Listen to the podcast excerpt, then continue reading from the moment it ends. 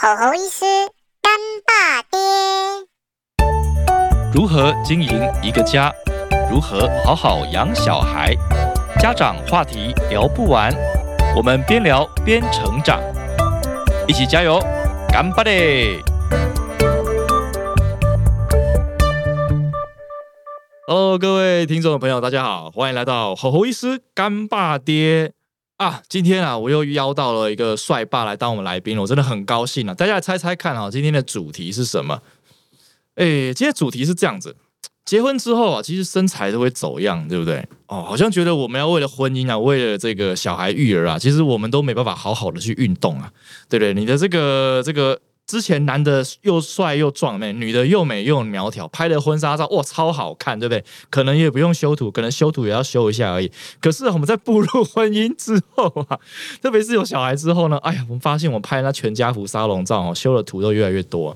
哎，就会跟那个剪辑说，哎，我们的肚子，我尾鱼肚修一下，啊，我的蝴蝶袖修一下，对不对？啊，为了柴米油盐酱醋茶，夫妻的身材都会走了样。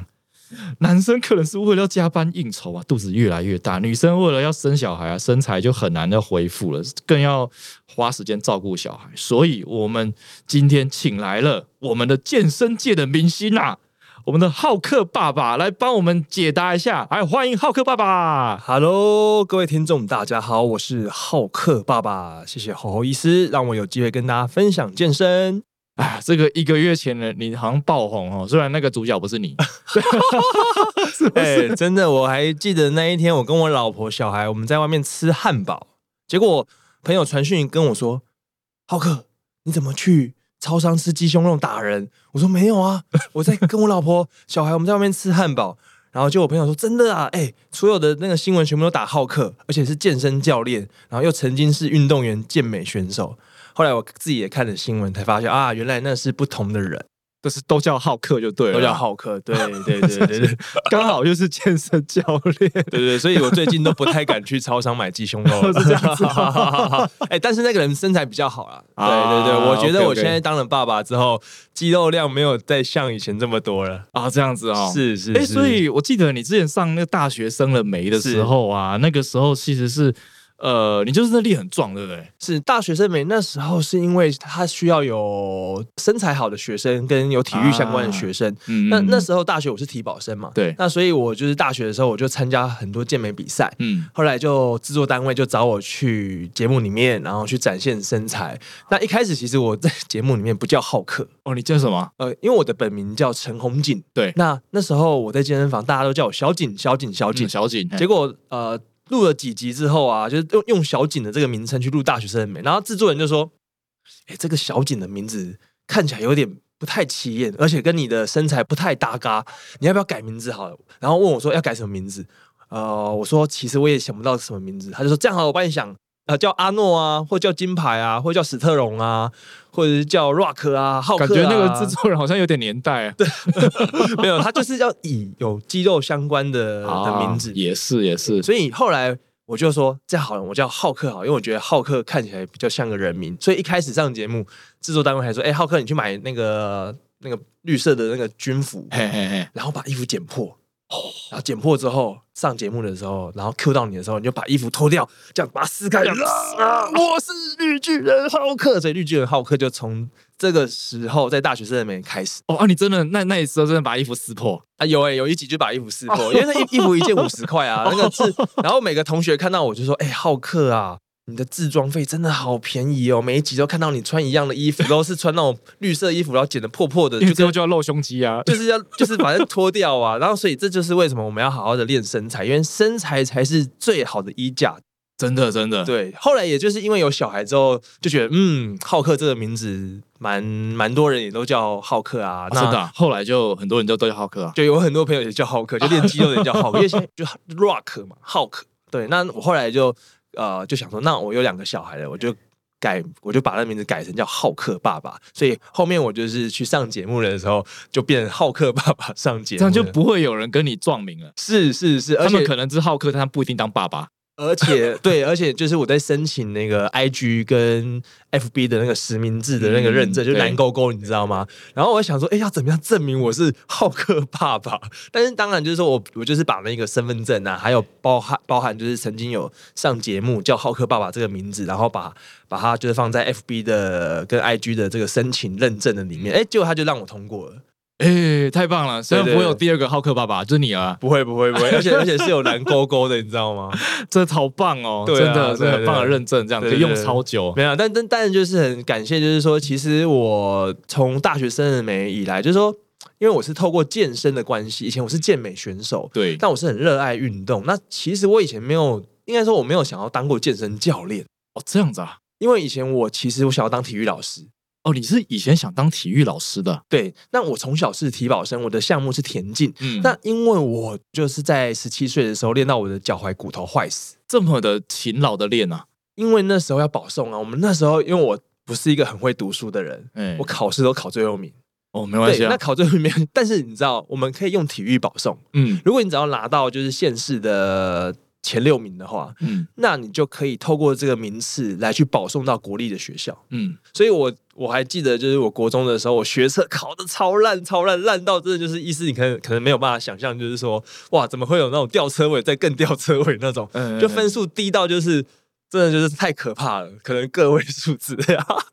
所以你知道，后来我就是啊、也因为也因为走体育这条路，然后我就一直保送，然后也曾经就是想要当体育老师。后来因为我脚踝开刀之后，嗯那医就是我的那个骨科医师说，你这样可能就没有办法再继续的往运往田径运动员这方面走，因为那时候是练跳远跟三级跳。那时候你大几啊？高二，高二，高二对，所以你看到、我高二我就已经开完刀拉拐杖，哇，对，后来也是因为遇到很好的老师、很好的贵人，他就鼓励我说：“哎，那如果你没有办法跑步的话，你可以去去健身房做上半身的运动，去增加你上半身的肌力，嗯或者就是说，哎，你脚踝痛，你可以做踢腿肌哦，不一定会用到脚踝，但是你可以锻炼到你的腿前侧的肌肉。嗯从那个时候开始就发现，哎，其实健身它就是一种可以帮助一个像我这样开过刀的人都可以恢复到正常的状态，所以我就开始对健身产生兴趣，所以我就从那个时候开完刀，然后一直做复健，然后再参加比赛，我就成为健身教练。对啊，我们那时候对你印象最深刻就是你是周董的健身教练嘛，哎，就这样开始了。哎，真的，其实这个要很感谢我的一一位大哥，叫刘根宏。哎哎哎，这个根宏哥，你知道吗？对，知道知道。现在目前跳毽子操非常的厉害，但他真的对我很好。为什么说对我很好的原因，是因为我那个时候其实大学我就在健身房兼职当教练。嗯那那个时候其实有点茫然呢、为什么茫然？因为其实那个时候我入大学生美，我其实有蛮多的机会是可以拍广告。对，然后那时候有拍那些年，嗯然后但是我我的工作机会有很多都是在演艺圈这方面，但最后就是 怎么说呢？我像我第一支广告拍完之后，我后面的试镜的广告，我可能试了十支二十支，全部都没有上，哦，全部都没全部都上共估。嗯。那后来那个共那共哥就鼓励我说：“哎、你要不要好好的，就是不要去想要朝往演艺圈这个方向，因为帅的人比你多，嗯。会比你表演的人也也也多。啊，就是比你会会唱歌的人也多，尤其是我这种会破音的人。他说你还是好好的当健身教练好了。他就鼓励我说，叫我好好的学习怎么样去上一些健身教练的专业技术的课程。所以那个时候，跟红哥就是当我就是考到健身教练证照的时候，他就把周董杰伦哥就介绍给我认识。嗯所以我是在二零一零年的时候遇到周董。嗯对，然后他也很不嫌弃我，因为那时候我很菜，啊，那时候是你要想想看，我现在在就是十三年前，那十三年前的事情，我是一个就可能才做了几年教练刚考上证照，做刚做几年这样子。，对，然后你会觉得说，哎、其实你遇到周董的时候，你会觉得你自己的信心其实是不够的，嗯。因为你你面对的是一个哇，这个国际级的巨星，嗯。那你也很担心说啊，我好像没有，我很怕就是我的现在的健身技术可能没有办法帮他做好训练，但是那个时候周董他就很愿意，哦，OK 啊，没有问题。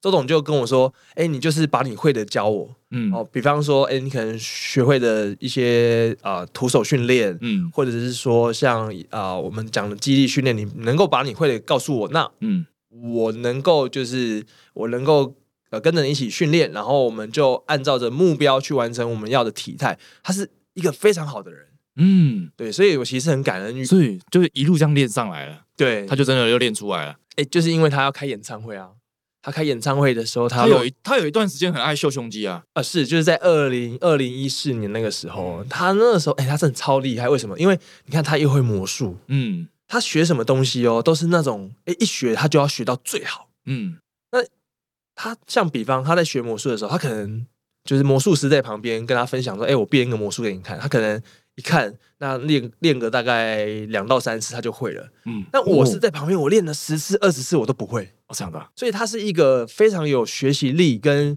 天赋的人。嗯，所以我个人就是觉得说，哇，真的其实是能够跟着他一起工作，是一个非常荣幸的事情。真的欸，对。所以你就这样一路带带带，也带了一些艺人啊，带带带带带，然后带到你结婚，，是。然后生小孩是这样子。哦，这样这样其实也也大概十年了下来，哎，是我结婚的时候是二零一六年，二零一六年，哦，嗯。那那你蛮早结的哈，对，一四年也是吗？也没有比较比较晚一点点，一八啦一八啦，差不多差不多，对，那你晚哎我两年。对对对对，然后就有小孩了。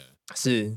啊，可是你的健身教练还是继续持续这样子，是是是，因为健身教练基本上我自己平常现在啊，除了就是跟着周董去世界巡回演唱会之外，那我自己跟我一个很好的合伙人叫何守正，对，就是打篮球哎，我知道何。正，嘿，对，那我们目前我们的公司在内湖，我们就是有弄，我们自己有成立一间公司叫正能量 Fitness。嗯对，那我们就是在做呃健身的教学，然后还有包含运动员的训练，然后还有一般的公司的企业行号，我们在帮他们做做可能健康的呃体态方面的训练等等。嗯嗯嗯嗯，对。那在婚后的这样的生活，感觉感觉你的事业还持续在往前，对不对？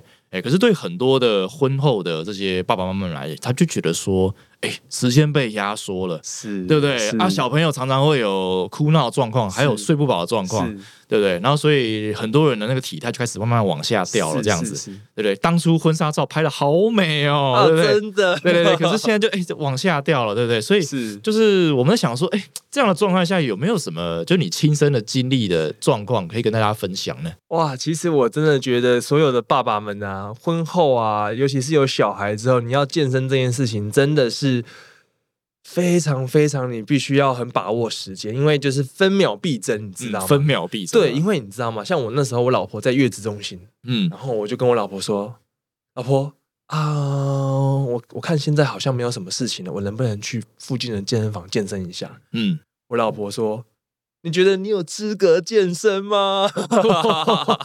哇，对，也没有了，好像一把刀子刺到你的胸口，感觉。对，因为我们那时候在月子中心，我就是要常常，我就是要常常的，就是哎、看我老婆有什么需要帮忙。嗯嗯嗯那当然也毕竟就是第一次，尤其第一胎的时候，那时候什么都不懂。嗯，那所以我觉得第一件事情就是男生就是要先站在太太的立场，因为她刚生完小孩，他的身体还是处于在一个不舒服。很虚弱啊。对，所以在这个时候不舒服，你千万不要去跟他提说，哎、你要去外面健身，因为你去外面健身一定就是那种一个小时、两个小时的事情，再加上车程。对，所以后来我就在月子中心里面，我就看我老婆在休息的时间，我就在在旁边做个伏地挺身。哦，就开始徒手健身，就徒手健身、伏地挺身，然后我我自己就会比较习惯，就是说，因为我还是不想要打扰到我太太嘛，所以我就是做一些像哎比较速度比较慢的，可能像慢速伏地挺伏地挺身，或者是做一些深蹲，就比较没有声响的。对，或是平板支撑，就是哎就是像侯医师，你知道像平板支撑，就是我知道要呼吸，就是哎你背打直，吸气吐气，没错没错。但我就是大概会，呃，我的训练方式就是上会分成就是诶上半身、下半身，嗯然后再加一个核心。嗯那我等于就是说，我可能一组会，我可能一组里面我我会有大概三到五个动作，嗯那每个动作可能做三十秒。嗯，那其实这个这样的时间下来，其实你大概花了十到二十分钟的时间，你就会让身体去感觉到你在流汗啊，或者肌肉在用力。那当然就是说。呃，这个就是我们讲的，你必须要把握时间，因为你真的不把握时间的话，你会没有时间。真的真没有时间。真的啊、因为你看哦，如果老婆一醒来，然后老婆说：“哎、你可不可以帮我做这个？你可不可以帮我拿这个？”然后加上那个时候，呃，小朋友又要，其实那时候小朋友要帮忙，就是可能你要学习怎么样帮他换尿布啊，要要要然后或者说学习怎么样帮他洗澡。嗯，对，对，所以你看哦，这是在月子中心哦，回到家之后，哇哦，哎、回到家是完全根本就没有办法睡觉，因为啊对，意思呃我自己啦，我是小孩那时候第一胎，我我儿子叫小浩克。小浩克，嘿，对，第一胎哦，我记得一个半夜起床大概五到六次，然后嗯那时候我那时候睡到后面，我就跟我老婆有时候在想，到底谁要起床，到底谁要起床？当然就是到最后面就是男生起床，但是我就觉得说，你看哦，那时候已经睡眠的时间都不足了，而且那时候你就你还要想啊，我要怎么样维持体态？所以还有一个方式就是说，除了就是我们能够透过零碎的时间，比方说呃零碎的时间健身之外，再来就是你要饮食控制。饮食控制，对，所以饮食控制就是说，你可能你还是要知道你吃进去的热量，你不可以去超标。嗯那超标的意思就是说，哎，像我们每个人都会有一个基础代谢率，你不可以供过于求，嗯，你要让身体供不应求。但是我们在饮食这方面，我们还是要尽量吃一点原型食物的，没错，原型食物，对，不要吃到太多的那种加工品啊，像饼干呐。所以我在我太太维持，就是我在我太太就是生第一胎之后，我觉得就是说，当爸爸你要怎么维持身材，第一就是要把握零碎时间，嗯，就是可能就洗澡前的前十五分钟，哎，让自己流流汗，然后赶快就去洗个澡，那这是时间之一。那再来就是说，控制好你一整天吃进去的食物。嗯，对，那当然有时候我老婆会说，哎，你那月子餐可不可以帮我吃？但月子餐还蛮油的，你知道吗？我真的有啊，对，有没有你有没有吃月子餐？就是超超多，老婆有没有说，哎，你能不能把月子餐帮忙吃完？这因为样吃超多，我是担心他基础代谢率超标，所以我就觉得我帮他吃掉。是，所以所以我就说，呃，我们要维持好，爸爸们如果要维持好体态的话，其实就是你必须要把握零碎时间，就算是十分钟、二十分钟，你也要动起来。没错然后你可以透过饮食控制的方式，然后去减减少你多余的热量。那这样子，你在呃照顾小孩跟照顾太太过程中，你也可以保持一个不错的体态。哇，所以我觉得听到的重点，对不对？然后第一个就是要把握零碎的时间，对，就算徒手健身也不要放弃。好，啊，再来就是说这个饮食的很重要，是对不对？然后基础代谢一定要算一下，都收原型食物这样子。是是是。哎哎，然后你后来应该那段睡不饱的时期就过了吧，对不对？哎其实蛮多年的呢。啊，真的蛮多年因的因、为我的我儿子是没有办法睡过夜，啊，对，他是那种一个半夜大概就是会起床一到两次那。老大现在大概几岁？呃，老大现在四岁，四岁了，小的现在两岁，两岁小的大概最近的时候也才比较可以睡过夜。啊因为小的就是我现在小的两岁，他还是会半夜突然起床啊，突然哭闹啊。啊，这样子啊，其实真的每一个小孩他的睡眠状况都不同。我有时候常常好羡慕我朋友，像侯医师，你的小朋友是不是已经可以睡过夜了？我是可以啊，这个我们有些训练方法了，我再跟你交流一下。真的 我们大概两个月、三个月就可以睡过夜了。哦，所以这是代表就是侯医师，你是有有计划有一些方法论。有一些方法。哎呦，那这个可以跟大家分享。对对对，而我们是分床睡，哦，分床。哎，对对对，我们是很早就分床睡，我觉得比较有点类似美式的做法了，是。有点分床睡。然后当然，当然，像昨天其实我大儿子、小儿子就还是有在哭啦，是。哎，那是偶偶发性的，但就是是。知道是什么样状态可以控制，这样子就还好。哇哎，那真的不错嘞！我自己也曾经有听过朋友，就像刚才侯医师说的，就是分房睡这件事情，就是说小朋友就是让他在房间嗯嗯，怎么哭都不要理他啊类似就是说他们我们的朋友方式是，他就说，哎、他们哭，但你就是爸爸妈妈就睡自己的。但是好像过了一段时间之后，小朋友就慢慢的就不哭了。哎，是这样啦，哎大概就是这样对对对对就是有一个理论是这样子做的，对对对对。是是是，哦，我老婆都会说，你去，就是因为我们没有分房睡，我们就是一起跟小朋友睡这样。哎可是看你们现在哈、带小朋友啊，就做一些亲子的一些活动啊，我觉得很好玩呢、就是你们在健身的时候，还带着小朋友一起做，然后小朋友也很喜欢。哎、我觉得那画面好棒啊！没有啦，其实意思是为了要消耗小朋友的体力，要不然小朋友会吵到，就是让我们觉得、哇我们没办法休息哎，你小朋友是男生女生？啊，都男生。都男生哦，哦，对那很需要消耗精力耶。啊，一定要啊！因为如果你不消耗精力的话，就他就换他来消耗你的精力。哦对对对对 哎、所以我个人是觉得说，一开始带小朋友运动这件事情啊，其实是这样子哦。小朋友就是从小耳濡目目染，嗯，对。因为，我那时候。我记得我就是疫情在家里面，我一直举哑铃，我就是举哑铃的时候啊，然后我小朋友就会在旁边，哎，那时候就是小浩哥那时候也才就是也才两岁多嘛，哎。然后他也会在旁边拿保，就是我就拿个保特保特瓶给他，他就跟我一起举，那就、哦。那你就觉得说，你就觉得说，哇，原来爸爸做了什么，小朋友他们从小都会看在眼里，哎而且不是只有健身而已哦，哎，他还会就是我们所以我们讲的平常的生活习惯。嗯，那我们再讲一个题外话，就是说，像我曾经有一次，就是我的太太，就是我们就可能有点口角，哎，是，然后我的儿子就在旁边可能听到，嗯。然后我们就口角完之后，我就就走，就是走开嘛，对不对？我就离开，然后后来我儿子就到我们旁边说：“哎、爸爸妈妈，你们为什么要吵架？为什么你们讲话会这么大声？”嗯，那你看哦，这就是跟健身一样，哦他看你一直在带他，比方他看你一直在健身，他就会知道哎你在做什么。但是他看到你跟另外一半有一点点争执的时候，他也会看在眼里。所以会意识到，对，哦所以后来我就跟我太太就是说，我们尽量就是不要在他不要在小孩的面前去有这样子的沟通、嗯哦，我们可以就是等到小朋友就是都睡了之后，嗯我们再额外的再把时间就是再挪出来，我们再讨论这件事情。所以这就跟健身一样嘛。真的对啊，所以我们会希望就是说小朋友看到的是，当然我们人都不完美，我们也不可能就是说把最完美的东西都呈现给小朋友。对，但是就是这就是我们尽量能够给他就是一些像是健身这方面的资讯，或者是好，我们要尽量做好爸爸妈妈的榜样。嗯，哎呦，这真的觉得说这是没有错，小朋友真的会常常会去模仿我们的动作，是或者是会去去观察到我们的行为这样子。是是是，对，所以我觉得这浩克爸爸带来一个很正面的一个角色哦，不敢不敢不敢，其实就是我觉得我还有很多需要学习的地方。呃，OK OK，那我我好奇哦，因为你最近出了一本书，对不对？你去年出了一本书叫《徒手健身》，我对觉得很符合现在的一个状况。对，是是对如果今天爸爸妈妈，当然啦，我我相信如果有空，爸爸妈妈还是可以去上健身房啦。好啊，如果真的没有办法的话，哎，像像我们家现在状况就有类似哦，我跟你分享一下好了，就是我一到两个礼拜健身一次，是哎，可是我们会很依赖。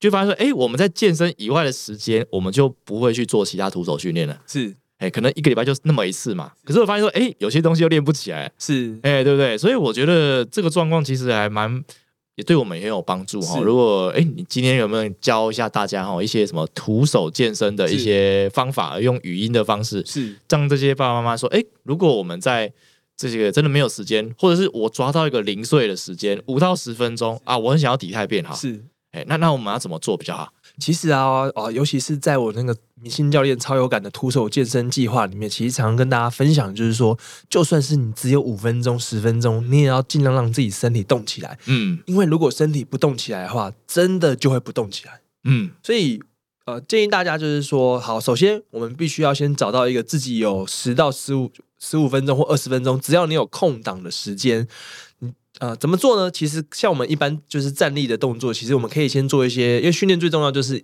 你要先暖身嘛。对，暖身。对，运动它其实重点一开始你要有一个暖身，因为你有暖身，你才会降低运动伤害这件事情。嗯。所以我们可以一开始做一些像那种手部啊，比方说我们可能诶手伸直，像身体像是一个十字架一样，嗯。我们可以做一个肩膀的绕环，嗯，对，做一个绕环就是往前绕圈圈跟往后绕圈圈，哦这样子，对对。十字架，对，哦十字架，对，就就让你的肩关节去做一个往前画圈圈的动作，可以往前画个十圈，跟往后画个十圈。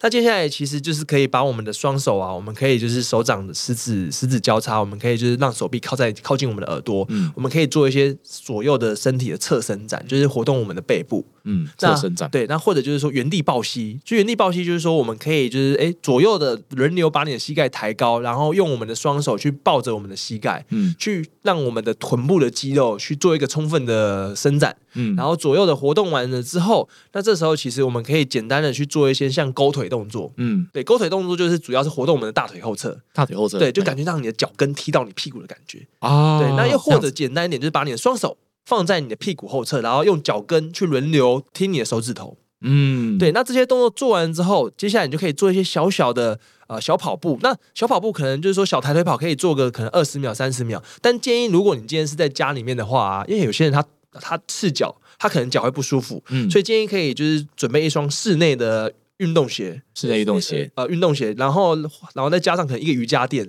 因为让你的脚踝或者膝关节可以降低那个压力的冲击。嗯那所以你就可以做这些好简单的暖身，小小的抬腿跑，然后呃，大概就是其实抬腿跑或者是小开合跳。嗯。对，那基本上啊，呃，你就从大概五到十个暖身动作之后，呃，如果你不知道你的训练主题是什么，那你上半身可以选择一个动作，下半身可以选择一个动作，嗯。然后核心可以选择一个动作，嗯那你就知道，哎，我今天就有三个动作。嗯那比方说，好上半身，嗯，有什么动作呢？好，那你就可以想，哎，如果今天是徒手的话，那当然大家最知道就是伏地挺身。没错，对，那只是说伏地挺身，很多人知道伏伏地挺身这个动作，但是可能动作不一定会做的正确。嗯，那其实在这边跟大家分享一下，伏地挺身最容易出现的问题就是耸肩，耸肩或者是你的肘关节手肘打开。所以一开始我们会建议，就是说趴在瑜伽垫的时候，你的手掌啊对齐好你的胸口胸线的位置，嗯就是你胸一半的位置，然后把你的手掌放在胸口的时候，然后打开一到两个手掌，就是打开的宽距啊，嗯就是一点五倍。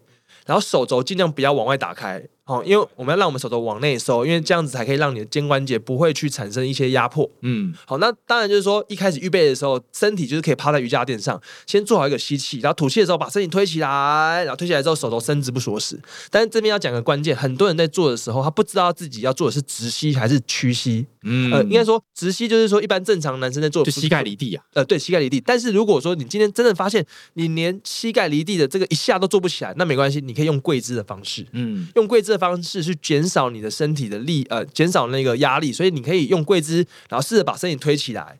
哦，啊，下放的时候，其实大概胸口距离呃地板一个拳头就可以了。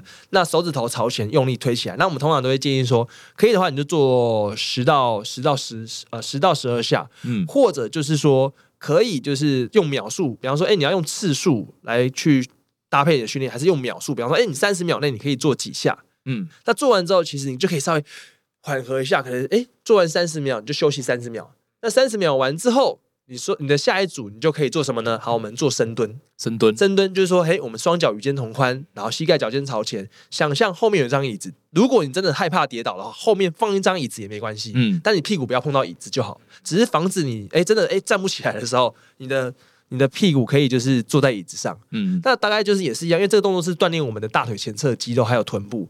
那一样，你可以做十十到十二下，或者是如果觉得太轻松的话，你可以用一点负重。嗯，负重就是说，我们其实家里面不是有那些五公升的水嘛，你可以抱着五公升那个水。桶啊。对对对，那就五公升的水就是大概五公斤。嗯那你可以循序渐进的，看你可以先试着抱着，或者是未来你觉得，哎，我可以让我强度再增强一点点的时候，你可以买哑铃。现在不是有很多可调式哑铃吗？哑铃很多啊，网购都买得到啦。对，那那这些哑铃，你其实你其实就是可以就是买来，然后如果有需要的话，或者是你的包包，你可以背一个包包，好，包包里面放好几瓶水，啊，这样就可以了去去。增加负重。嗯对，因为最重要的关键是你要做这些动作，你看一个上肢动作，一个下肢动作，然后训练完后，目的是要刺激你的肌肉，嗯，因为你肌肉如果有被刺激到的话，它才会有机会去增加我们的肌肉量，嗯然后来肌肉量增加之后，就会增加我们基础代谢率，嗯。然后你的身体就会更有机会去把你的代谢提高啊，嗯。或者是燃烧热量能力提高。所以这就是我会常跟大家分享，就是说徒手训练这件事情，它其实它就是一个，就像 Nike 讲的，just doing，，just do it，你就做，就是就算只有五分钟或十分钟，嗯。那你做到后面的时候，你就会发现，哎，慢慢的，你可能一周你不一定要天天做，嗯。你可能就是一周只要告诉自己两到三次，嗯。因为一开始如果你两到三次都可以的话，你就可以加到四次、五次，或者是好意思，比方说好，你可能原本做十分钟，哎，慢慢发现你可以做到十五分钟，慢慢你可以做到二十分钟。就，进步了，进步，了。你。就慢慢的循序渐进，因为很多人常常啊，在家里面或者是即使在外面，很多人运动没有办法持续下去的原因，是因为他可能一开始他没有办法知道他的目标是什么，啊。然后他或者是他把目标定得太远嗯或定得太高，所以当你慢你慢慢没有办法达成之后，你就会想要放弃。对，所以为什么我们要用比较少量的时间，或者是少量的这些动作，先让身体动起来？动起来之后，因为你要知道这些动作的优势是它帮助你的身体恢复健康，嗯增加肌肉量、燃烧热量、降低体脂肪，在这么多的好处，甚至你可以改善你的一些呃关节疼痛。嗯嗯，那这么多的好处，其实知道的人他就要做，但是很多人就是诶有这么多的好处，但是不一定有人会做。啊，所以我们还是要建议大家，就是就是一定要先把目标稍微的定小一点点，嗯不要把目标定的太高。你就是尽量就是诶把时间说到我刚才说的，诶，就算五分钟、十分钟都 OK 没有关系。嗯但是你一定要知道这些训练它对你有什么好处，嗯，那这个你就会维持下去健身的动力了。难怪我想说哦，因为我看浩哥爸爸，你常常在这个自媒体曝光的时候，都会曝光说，哎，你在很少的时间内，是。你可能在任何的一个地方，是。你就可能是跳啊、跑啊，是。然后撑啊、扶啊，我可以理解了，因为有时候都会有上健身房的概念嘛，是是是。然后就会有被那个意念给绑架，是。就说我一定要去健身房是的是的。做那一小时，我才叫运动，是。其他时间不算，是。或是那可能就一周才动一次，那就效果就不好了而。且侯医生，你知道去健身房还有车程呢、哦，对对，还有车，你还要车程还没算，你你还要找停停车位然后你还要你还要换衣服，对对对对对对。运动完后你还要想，哎、我要吃香蕉，我要去 Seven 买那个 买那个蛋白质前前后后已经两三小时过去了吧？是的，所以为什么我觉得现在现在的人压力也大，然后时间也没有这么多，嗯，但是又必须要怎么样去能够平衡好我们的身心灵，你知道吗？因为你现在时间已经很少了，那我们要怎么样去知道你的优先顺序是什么？嗯比方说，好，侯医师，你现在最优先的顺序是好帮助你的病人对，恢复他的健康，他牙齿的健健康，还是说好，我现在用先优先的顺序是我的家庭我要先顾好。嗯对，因为像我自己是，我有时候会发现我在做健身教练，我在教学的时候，嗯有时候家庭的事情如果没有办法做好的话，会影响到我教学的心情。啊，我相信比会的。方说，我小孩嗯突然生病了，嗯啊、我记得有一次我儿子突然哮喘，对，然后突然就是声音就是一直，然后我那时候又刚好要去要去教课，那怎么办？然后那时候我就觉得哇，什么事是对我最重要的？嗯当然最后我就是啊、我把我的客户就是先跟他们请假，我说哎、我还是要先把家庭顾好。嗯嗯，那所以这就是为什么我会觉得说，呃，我们每个人的时间其实真的很有限，但是我们的家庭啊，我们要怎么样把家庭的事情处理好之后，你的工作才比较不会担心，这是真的。我觉得爸爸们的心态都是这样对对对而且在工作、家庭顾好的时候，还花时间维持体态，对不对？真的浩克爸爸，你这是实践者。没有没有没有没有，哎、其实是想做的事情很多，真的真的可是你就会觉得说，就像侯医师，你看你现在你在基隆也有诊所，你在台中也有诊所，而且刚才我们在聊天的时候，你说台北也有诊所，啊，台北收掉了，台北收掉对对，但是你看 在你看你自己也是两个小孩的爸爸，对对对，而且你又一定有很多就是想要找你去解决很多牙齿相关方面的一些病人。那你看你要处理这么多事情，我们的这些时间真的就是我到现在我都还在学习怎么样能够去安排时间的优先顺序。比方说，好好医师，你看你最重要的事情，好一定是把你的家庭先顾好，对对对，把你的家顾好，然后你再去诊所去看病人定一定。的，一定的，对，你看，那在看病人之后，你看你又花时间，对不对？在做这个频道，对对对，就是我们一起就是在在这个干爸的这个干爸爹的这个节目里面，你看我们要分享我们爸爸的这个心得，所以你看我们是不是已经把这个时间花的淋漓尽致，没错，真的是这样子，而且很公平，你不觉得？每个人都是二十四小时时间，没错没错，扣掉睡觉八小时，你还有十六个小时，十六个小时你要怎么去安排？这真的就是一一门永远大家都要学习的功课。对对对，所以我们看看我们自己的时间的安排，我们看看自己的情绪，看看自己换得的结果，那其实都是自己创造出来的嘛。是是对对对，，所以如果有些不满意的部分，我们去调整，是，对不对？哦，那我觉得创这频道也蛮好的啊、因为我觉得其实我不是什么都会。对我邀请了很多什么儿科专家啊、教养专家啊等等的。其实我在过程当中，我跟听众一起学习。是像今天我也是跟浩克爸爸学习到很多的这些呃健身的技巧，我觉得收获很多，我真的很开心。我是跟侯应该说我也是很谢谢侯医师，就是因为平常啊，我说实在话，我一忙的时候，其实我是不太会去看 FB 的信箱，啊是是是，很多时候。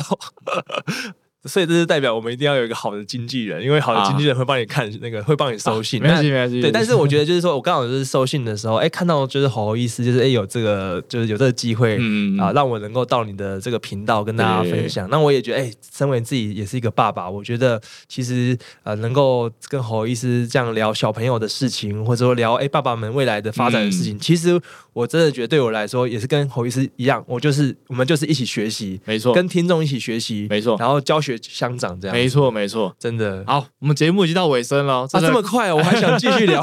好啊，没有没有。啊，真的谢谢侯医师，因为我们就是呃，我是个快很准的爸爸啊，所以时间上差不多的时候就 就是卡掉了。